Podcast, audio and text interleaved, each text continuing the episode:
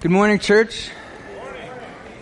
It's cool to see what God's doing. As our kids are leaving this room, I just want you to know that there are some really exciting things coming up in our children's ministry this fall. And as a matter of fact, this week, a lot of them are going to be at Wise N Up, which we are partnering with Crossroads Community Church. So they're going to be there hearing about God. It's an opportunity for kids that don't really get exposed to church to hear about Jesus. So we've got a number of kids going there. We've got a number of our adults there helping out. And so, besides that, we also have some of our teenagers that are going to youth camp this week. So it's a big week for our students. And just as you think of it this week, let's just be praying for them, because a lot of times God decides to do some pretty cool encounters in times like these when we're away from our normal routine and our normal stuff. So throughout the week, as you think of it, just be praying for them, that God will move. And why don't we just do that right now? Heavenly Father, Lord, you are such a good God, and we thank you, Lord, for your love and your grace. We thank you for our children, our kids, God, that you've entrusted to us, not just to take care of physically, Lord, but to teach them your ways, to point them to you so that they can walk in your paths. And Father, we just pray for them this week that they would have an encounter with you, that they would learn of your ways, learn of your love, Lord, and that they would come out of this differently. We pray for an encounter with you, God. And we pray for all of our leaders that are going there, that are helping out, Lord, that you would give them patience. But Lord, also you would give them wisdom to show them how they can reach this generation that's coming up. And God, we just pray for you to do your work in the mighty power of Jesus, and that lives would be changed, God. And we pray this in Jesus' name. Amen. Amen. All right, so today we are in part 2 of our new series, My Favorite Sins. It's kind of interesting title. As Pastor John explained last week, it's not actually our favorite sins. Hopefully we don't have a favorite sin. But These are areas that we identified with, as areas that we struggled with back in January. And last week we talked about being judgmental. Are we as a church, are we supposed to judge, or are we not supposed to judge?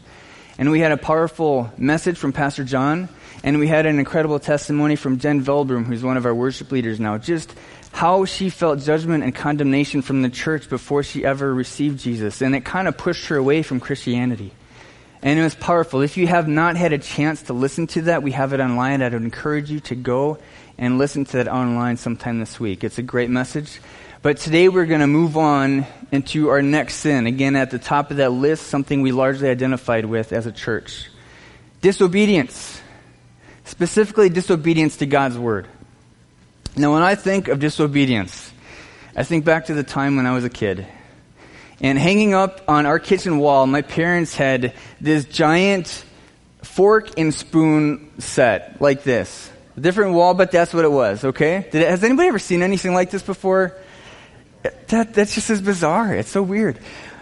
On the handles of these things, you see there's like little faces, these monster-like faces, these ugly, angry things looking down at you. They look mean, okay? Now, they would tell you that this is for decoration. My sister and I knew better than that, because from time to time, these would be applied to our backsides. We knew that, and so it wasn't a decoration, it was more like a shrine. This is a reminder of what you are going to get if you step out of line. And we knew it. And I was going to tell you that they actually cracked one of them on us, but I decided not to, because you might think they're monsters, but they're really cool people. But I was thinking, wouldn't it be, if God had like a giant wooden spoon up in the sky hanging out there for everybody to see, just hanging up in the sky, I think we'd probably be a little quicker to obey. You think? And here's the thing, when we look at the culture of Christianity in America, it seems to be somewhat disconnected from the commands in the Bible. It's disconnected, and statistics show that there's really not much difference between believers and non-believers in a lot of different areas. You look at promiscuity, divorce rates, pornography. Sadly, that's the case where there really isn't too much difference. And as Jen shared last week, non-believers look at people within the church and they say, what's going on? You're judging me, but you guys are doing the same things. And then so we come off as hypocritical, because we are. And to make matters worse, our cultural climate of relativism has crept into the church. And in some cases, it hasn't just crept in, it's come in like a flood where there are no absolutes. Even our faith is no faith at all, but it's subject to the whims of our personal feelings. And no one has any right to question my faith. And I don't have any right to question your faith because it's all personal. So I may think abortion is murder, but that's just for me. I might not think that for you. For you, it might be okay. Somehow that makes sense. But we make the Bible say what we want it to say. And if we feel that something in the Bible is outdated, we reject it. And if there's something in the Bible that God does and we think it's just cruel, you know, of course God couldn't possibly be that kind of a God. We just ignore that part. We ignore it. We look over it. And we tend to look and focus on the parts of Scripture that we do like rather than wrestling with it and asking God to give us understanding. We just make excuses. And in this process, we end up making a God that is completely of our own making, a God completely in our own image, a God where we attribute to him our moral standards, our moral code, in essence saying that God is not all good, he's not all wise, but we are. And we remove him from his throne, and we place ourselves there instead. But in our hearts, we know better than that. Paul tells Timothy that all Scripture is inspired by God and is useful to teach us what is true and to make us realize what is wrong in our lives. It corrects us when we are wrong, and it teaches us to do what is right. So how dare we think that we know better than God's Word? The Bible is the ultimate authority telling us how we should live. It corrects and it teaches us. That's what it's there for. The psalmist says that your word is a lamp to guide my feet and a light for my path. So we need to not only know the Bible, but we need to do what it says and use it to guide each step of our lives. Now, as Pastor John mentioned last week, we can make the Bible say anything that we want it to. We take a verse here, we take a little piece out there and put it together, voila. We take it out of their context. But the first question we have to ask ourselves is, do we believe that the Bible in its entirety is the inspired Word of God? Do we believe that? Do we believe that it is true? Do we believe that it is everything we need to know God and tell us how to live? Do we believe that it's God's revelation to us of himself? Or do we believe that it's simply a book written by men in which we can decide which parts to pick and choose and which parts we're going to believe and which parts we're going to follow? And how we answer that question, church, is extremely important. It's important because that determines how we live. And how we live affects our relationship with God. Because if we remove part of it, if we don't follow part of it, in a lot of ways you may as well just throw the whole thing away. Because the real issue here, the real issue is lordship. It's lordship. Are we going to allow God to be Lord of our lives, or are we? Are we going to live based on His standard, or are we going to live based on our own? What are we going to do? Now, a number of years ago, there was a youth leader that I worked with, and we became close friends. Fastly, he was became like a brother. We did ministry together. We talked all the time. And eventually he moved on. He went to Colorado. He found a full-time ministry position at a big church there. And we kept in touch through email, through Facebook. And, 2 or 3 years later, I found out that he wasn't employed at this church anymore.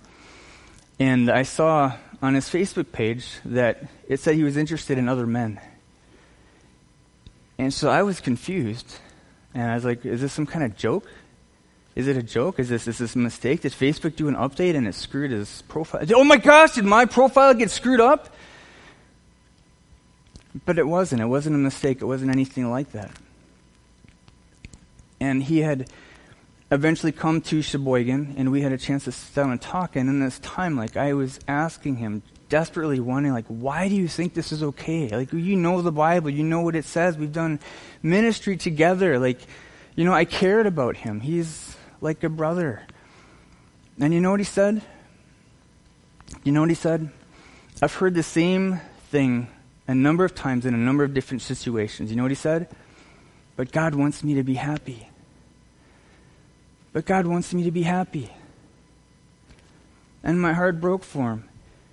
And it didn't matter what I said. It didn't matter what scripture I pointed to, that as clear as it was, he was already convinced in his mind that God was more concerned about his temporal earthly happiness than he was about his holiness. I couldn't change his mind. And I don't want to use that illustration to distract from the issue, because we're not talking about homosexuality. I'm not talking about that, but we're talking about disobedience. And this mindset can fall under a number of different things as we rationalize things in our own minds. And rather than critically examining the truth of God's word in its entirety, we make our own truth based on how we feel about things. Based on how we feel about things. Does it feel right? Especially in today's generation. Does it feel right? Because if it feels right, then it must be right, right? Then it must be true, then it must be good. And one thing that I've heard Pastor John say again and again, and I've really come to appreciate, it kind of shocked me the first time, but he says something like, I don't care how you feel about it. But he says, true, I don't care what your feelings are. I don't care what you think. What does the Bible say? And I love that he points to the Bible. What does the Bible say? What does it say? Because truth comes from God. And God's truth is revealed in his word. And our feelings really have nothing to do with it. They have nothing to do with it. And it's time that we start really looking at God's word and using the principles revealed in it to guide our lives, to guide each step that we're going to take. And just do what it says. There's an interesting article I read in the last week, actually. It's a guy named Dr. Noam Spanser. And he was writing for Psychology Today back in 2010. You may have heard of it. This was a study, an experiment that was done 45 years ago. It's called the Stanford Prison Experiment, and I'm going to read what he wrote. In the summer of 1971, a team of researchers led by psychology professor Philip Zimbardo divided a group of undergraduates. He divided them randomly into two groups, prisoners and prison guards, and arranged for them to act out their respective roles in a mock prison in the basement of the Stanford Psychology building. Within days, the guards began to display authoritarian attitudes, ultimately subjecting some of the prisoners to intentional humiliation. The prisoners developed passive attitudes, many sinking into a depressed state. And the thing of it is, this experiment was supposed to go for 2 weeks, and it had to be stopped after only 6 days. He writes, the Stanford Prison Experiment is often said to illustrate the power of social roles in shaping behavior, but it also illustrates the power of behavior to elicit real, powerful emotions. The guards in this experiment were not really guards, and the prisoners were not prisoners. They were all volunteers. They were all students. But once they began to act the part, they began to feel the part. And so this is his conclusion, he writes, many people assume that the link between emotion and behavior is one way. Emotions shape behavior. This view, he says, is incorrect. In fact, the relationship is reciprocal. It's opposite. Much of the time, behavior actually shapes emotion. Your behavior shapes emotion. Now, where in your life have you had to act the part in order to feel the part? Where have you to act the part in order to feel the part? If I'm honest, sometimes when I come here on a Sunday morning and I'm supposed to lead worship, I don't always want to. Sometimes I'm tired. Sometimes I'm exhausted. Sometimes I'm just crabby. I don't feel like leading people in worship. I don't feel like worshiping myself. But you know what? When I do it anyway, my feelings will get there. They follow. And just to go off on a little tangent here, sometimes that's why I wish when we come in here as a church to worship together, and I can tell people are tired, I can tell that their mind is on other things. I just wish, let's just worship together, because we're going to get there if we just decide that we're going to do this. Forget the other stuff, because the feelings are going to eventually come. But I want us to take note of this concept, because it really goes completely against Western thought. Behavior shapes emotion. And as believers guided by the Word of God, we know what to do, right? We know what to do. We just need to do it. We need to do it. And if we get nothing else out of this message today, I just want us to consider this, that we can lead our hearts with the right actions. We can actually lead and direct our hearts by doing what we know what we should do. You know, you hear this saying, right? You hear it in movies, you read it in books, I've seen pictures of it. Follow your heart. Anybody hear that? Doesn't it sound beautiful? It just sounds so good. Follow your heart. Just do what your heart tells you to do. You know what, though? If I followed my heart in every circumstance that I felt that it was telling me to do something, I would be a miserable, messed up wretch today. I would lose everything that was important to me, and I would be miserable because it doesn't work. It doesn't work. It sounds good, but it doesn't work. And the Bible actually says that the heart is deceitful. Proverbs says that he who trusts in his own heart is a fool. So we can't just follow our hearts. We can't follow them. We need to lead them. We need to lead our hearts the way they should go. We can't wait for a feeling in order to act. Because disobedience is disobedience. It doesn't matter what form it comes in. It doesn't matter the reasoning behind it. It doesn't matter. And as people called out by God, disobedience should not be a normal part of our lives. It should not be. Now, if we look at the definition of disobedience, we'll go to our online dictionary. It says disobedience is a failure or refusal to obey rules or someone in authority. No surprises there, right? And disobedience can either be an action or it can be a lack of action. You might do something you know you shouldn't, or you might not do something that you know you should. It's still disobedience. And what we find throughout Scripture, both the Old Testament and the New Testament, is this principle. God rewards obedience, and he punishes disobedience. He rewards obedience, and he punishes disobedience. And if you've ever read the book of Deuteronomy, you'll hear a common theme over and over again.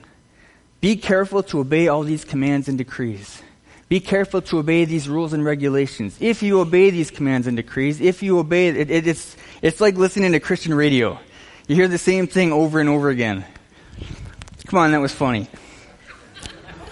Okay, you know, it's not funny when you have to actually say that. I like Christian radio, but, you know, they play the same four songs over and over and over again.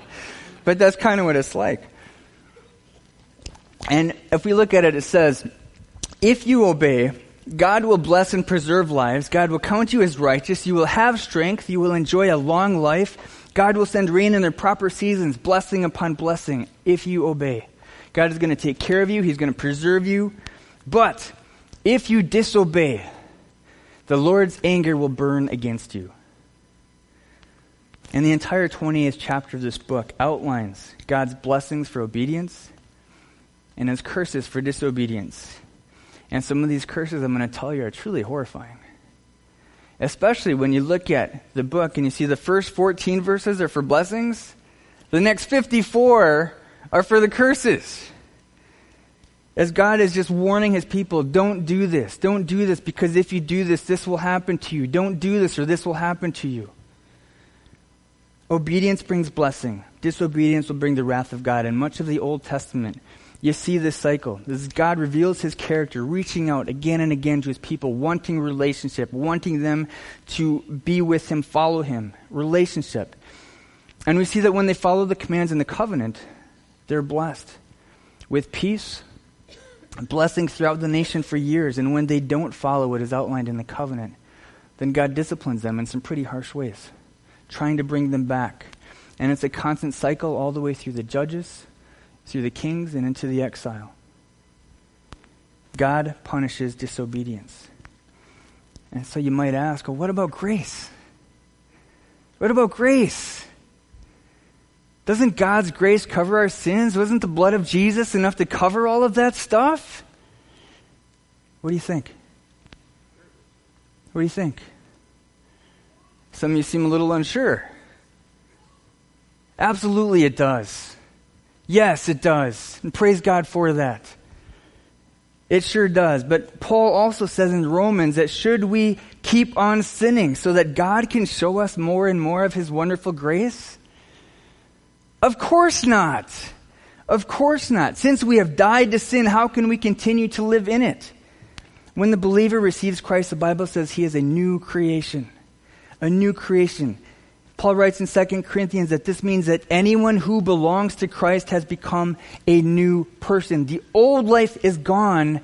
The new life has begun. And he tells Titus, once we too were foolish and disobedient. Disobedience is part of that old life. It's not the new one that we've been given. And that's honestly why it drives me nuts when I hear stories like what Jen shared last week about her friend. Like, it's okay if I do drugs and I live in sexual sin because I just ask God to forgive me.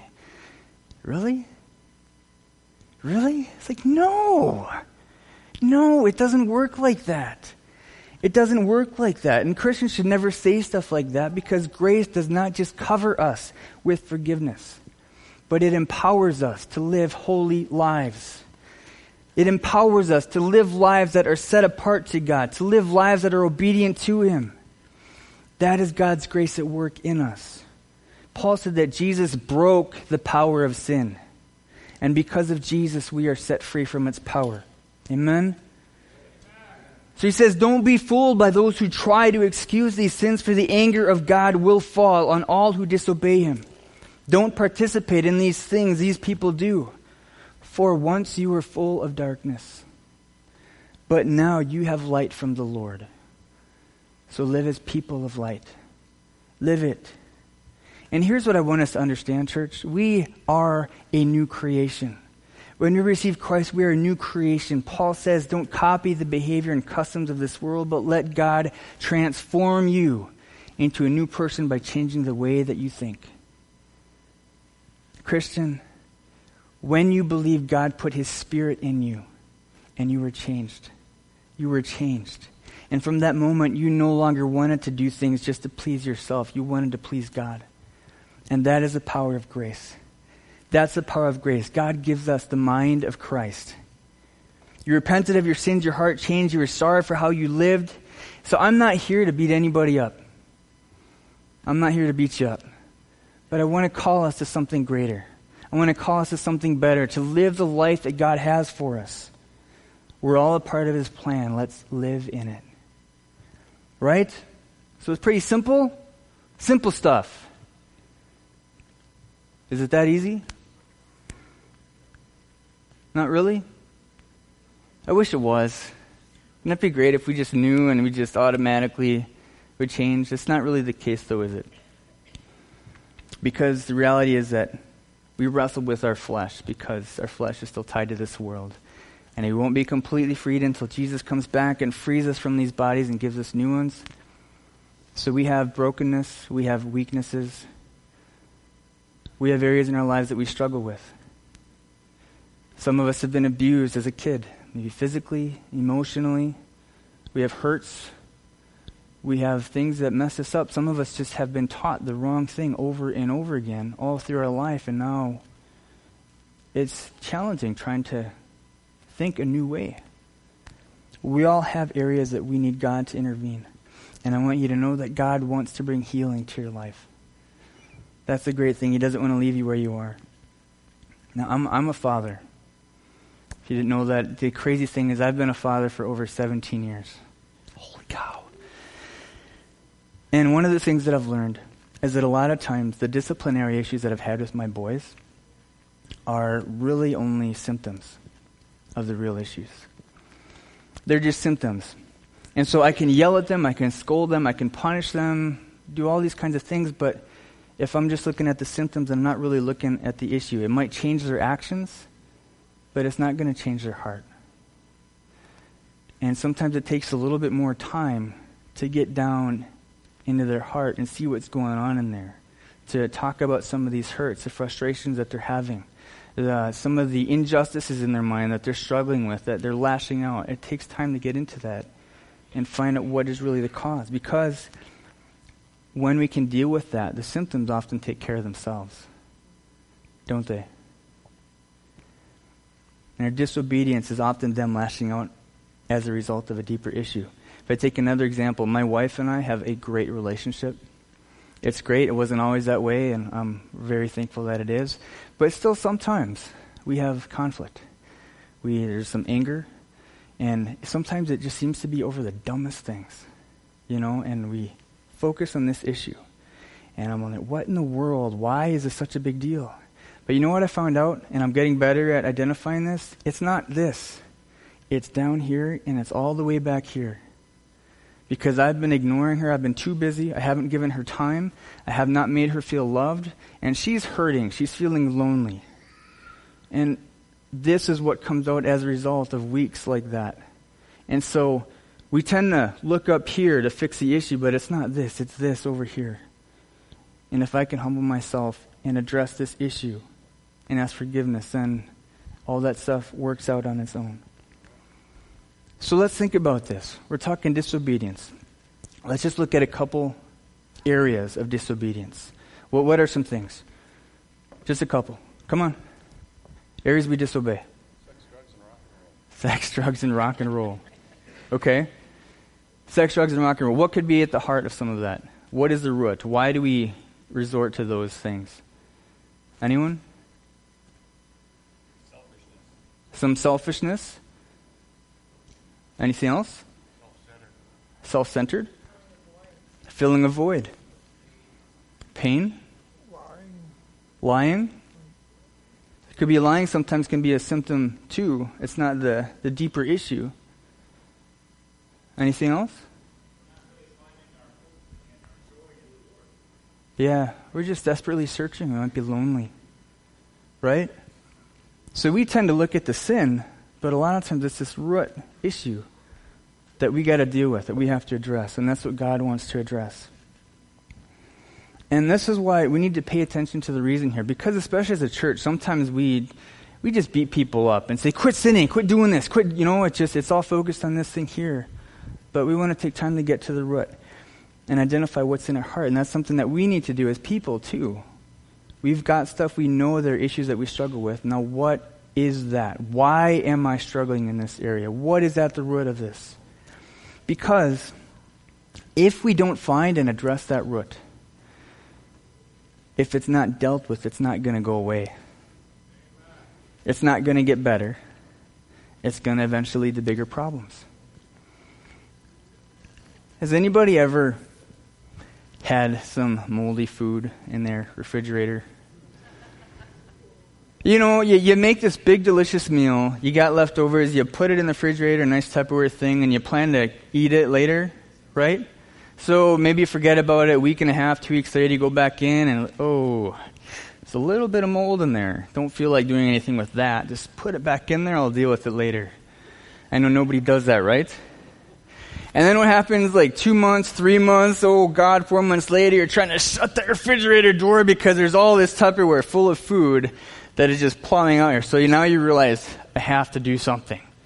I have to do something. So you open it up, and you start opening, and oh my gosh, there is so much fuzz in there just crawling out, the stench. Is that liquid? What was that? It's disgusting. And if you're like me, you might have the temptation just to throw all of it away and get some new Tupperware. I know there's some, yes, many of us that deal with this, but we have to deal with the problem. We can't just let it sit there forever because it grows, it gets worse. What about clogged toilets? Now, you can thank Aaron B. Kaisen for making this a nice, clean picture, because that's not usually what it looks like. But clogged toilets, if you don't address the issue, it's going to get pretty nasty. Now, this may surprise you, but it's true. We have gremlins at my house. We have gremlins in my house that come into our house, they get into our bathroom, they poop in our toilet, they clog the thing up, and they leave. It's true. And you, yes. And you know how I know this? I know it's not Jess. I know it's not me. And I know it's not my boys because I've taught them in 2 different sessions. This is how you unclog a toilet. And if I go and I ask them, either one-on-one or as a group, they're like, huh? It wasn't me, I didn't do that. And to make it even weirder, you know on that toilet seat you've got like the seat that you sit on? And then there's that other part that folds down over the seat. That thing is never down until that seat is clogged, until that toilet is clogged. That's the only time that top lid is down. So I know they're gremlins. So I go up there and have to go to the bathroom, and all of a sudden I lift that thing up, not thinking. I'm like, oh, man! And I'm angry, and I want to bust some heads, but this, you can't use it because it's just going to make it worse. You can try to flush it. It's not going to do anything. It's just going to flood over the toilet onto the floor, and oh, my gosh. Trying to think of cleaning that up. No. That's what kids are for. But you just don't want to do that. So in the same way, you can't allow little things to fester. Because when we allow little things to fester, it provides a foothold for the devil. And a foothold not dealt with is going to become a stronghold. It's going to be harder and harder to clean up. It's going to be harder and harder to get rid of. It just is. And it's a lot harder to overcome. And we have to overcome it by identifying the root, getting to that. And then we have to give it to God. We have to give it to God, and sometimes that's really tough. Because we hold on to it. For whatever reason, where we have to walk in His grace, and then we choose to make the right decision. One decision at a time. And that's where we have to lead our heart with the right actions. So living a life of obedience is nothing more than making one right choice at a time. Just one right choice at a time will lead to a life of obedience. And there will always be things wanting to pull you back. There will always be feelings that want to get in the way. And you may want to settle for comfort rather than doing something hard. It's reality. But lead your heart with the right actions. Lead your heart with the right actions. Live with eternity in mind. Because if we refuse to obey God and refuse to obey His word, we will miss out on an abundance of blessings. An abundance of blessings just from walking with Him. We're not receiving God's best for us, but we're settling for scraps. We're settling for scraps, and I just want to urge you, don't settle. Don't settle for the scraps. There's so much more. There's so much better. Lead your heart. No matter how you feel, no matter what you think, lead your heart with the right actions. Do the right things. Follow the commands, the principles in the Bible. Like, we all know what to do. We know what to do. So let's do it. Let's do it. Because our hearts will follow our actions. We just have to make sure we're doing the right things. And I remember watching a television show not too long ago. And in it there was this young man who, he wanted to be in law enforcement. And he wanted this since he was a kid. And he worked his way ever since he was a kid. He went through school, he graduated at the top of his class, he wanted this top position. And he worked so hard to get there. He was the best. He was really good at his job. And everything was going really well. And then one day, he was shot. He's in the hospital for months. He almost died. And during this time, he's in a lot of pain, a lot of drugs. And he finally got well enough to get out of the hospital, and he started going back to work, but he still was on pain meds. And as you have probably heard, as maybe some of you have experienced, pain meds can be pretty addictive. And so he kept taking these, kept taking them.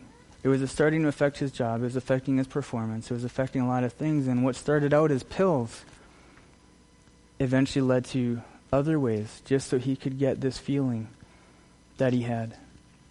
And I remember there was one scene where he's locked up in this little room all alone, and he's crying, struggling, because he doesn't want this. He doesn't want this, but he does. And he's got this band over his arm, he's got a syringe in his hand, and he's just holding that right above his vein with tears streaming down his face, because he doesn't want this, but he needs it, or at least he thinks he does. And he knows that he could lose it all, that he's at the point now where it might just be too late, and if he does this one more time, it's the end.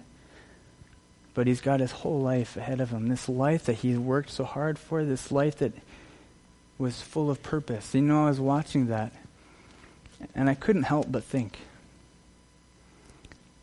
that's kind of a lot like us sometimes. It really is, because we've got purpose. God adopts us as his children, and he gives us love, he gives us life, he gives us hope, he gives us purpose for this incredible future. And sometimes we're so quick to think about throwing it away for the stuff that the world offers. And it's just a quick fix. It's not going to last. We can take it, and it may make us feeling okay for a while, but it's not going to last. Maybe some pleasure of life, a moment of comfort, but it leaves us feeling empty and desperate. And it doesn't satisfy. And I want us to live for the long haul, to look for the future, to live with eternity in mind, that we would lead our hearts, make the decision to lead our hearts with the right actions, doing what we know we should do, and then press forward to the purpose that God has for us. Is that what we want? Is that what we want? All right, so here's what I want us to do. Here's what I want us to do. When we started talking about disobedience, I think there were probably some of us that had some areas in our lives flash into our minds right away. Maybe something that God has already been dealing with us in, something that God's already been saying he wants this to change in our lives, right? Maybe some of us, as we've been talking through some of this, maybe an idea has popped up, and maybe some of us need to do a little bit more searching and asking God what it is. Maybe some of us are, no, none of us are perfect. I think we all have areas in our lives, but this is what I want us to do. Let's just take a few minutes and let's wait on God. Let's wait on God. And this is what I want you to realize, that God loves you. God loves you with an everlasting love. And the Bible says if you received Christ, you're his child. There is no condemnation for those who are in Christ Jesus.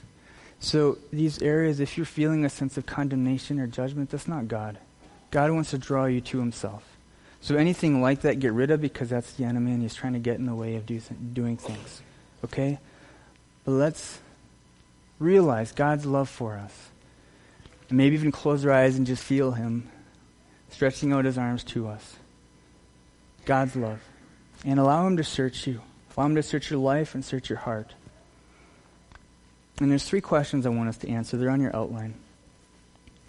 Number one, what area in my life am I living in disobedience? What area am I living in disobedience? That's the first thing. And as I said, it may be obvious and it may need a little bit of digging. And then the next one, let's dig a little deeper. Let's get to that root. Why am I struggling? What's at the root here? What am I feeling when this happens? Is it fear?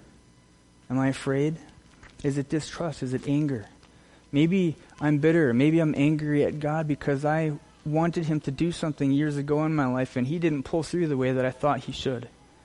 And maybe something like that is causing areas in your life. It could be something different for all of us. But get to the root. Why am I struggling? And that may take some time. It may not just heal right away. For some of us it might. But let's get to the root. And I want us to confess that. Confess that to God. Say, Lord, I'm struggling with this. I need you. Just like we had that song, Lord, I need you. Because we can't do this on our own. I need you. And let's give it to God. And the last question. What is God asking me to do? Because obedience doesn't just come from listening to the word of God, but by doing it. What does God want us to do? Okay? So we'll take a few minutes. It'll be quiet. It might be kind of weird for some of us, but that's okay. And we can take a little bit more time later if we need to, but let's just take a few minutes here and let's just listen and wait on God.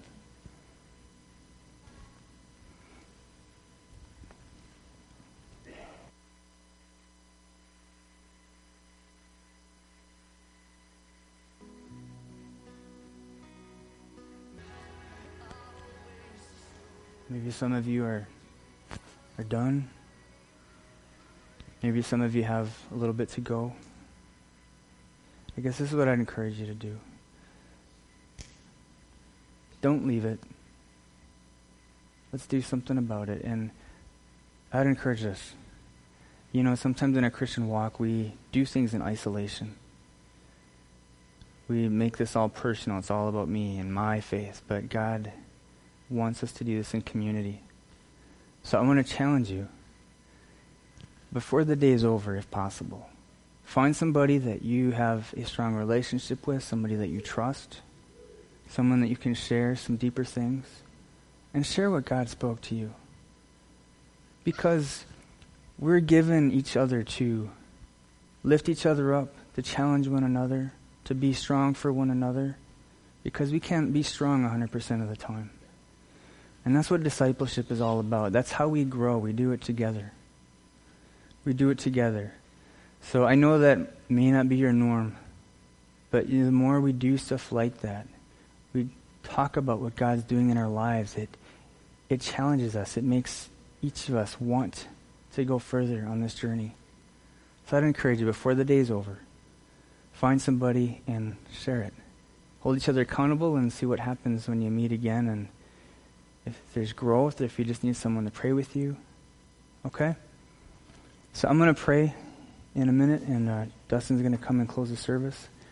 But if you want to pray afterwards, you know, this is open. If you just want to spend some time seeking God, don't ever feel like you have to be rushed out of here. This is always open for prayer. And we can have some people available to pray with you if you need. All right? All right, I'm going to pray. Heavenly Father, Lord, God, you are so good. You are so good. Lord, I thank you so much for the love that you continually pour out to us. You continually seek to draw us to you.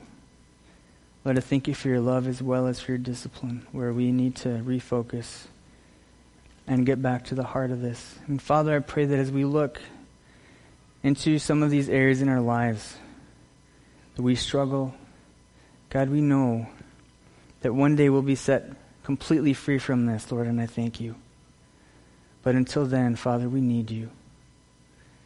We need you.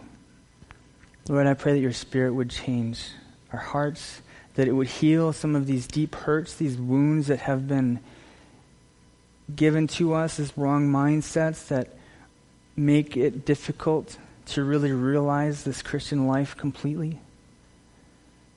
And Lord, I thank you that you never are done with us, but you're always showing us more, and you're just continuing to deepen our faith as we grow in you. And God, I just pray that this would be a moment that we can look back on, that there was some growth here. And Father, I pray that you would just continue to show us your ways, continue to show us your truth, challenge us when we start to get off and we start to get some wrong thinking. Because God, we want to just follow you. And we want our relationship with you to be strong. So Father, I pray for everybody in this room, children of God, and maybe those not yet, but are considering. All it takes is a decision and then walking in step with you. Father, I pray for those. May your word lead us and guide us. And may we just walk in your ways. Father, I pray this in Jesus' name. Amen.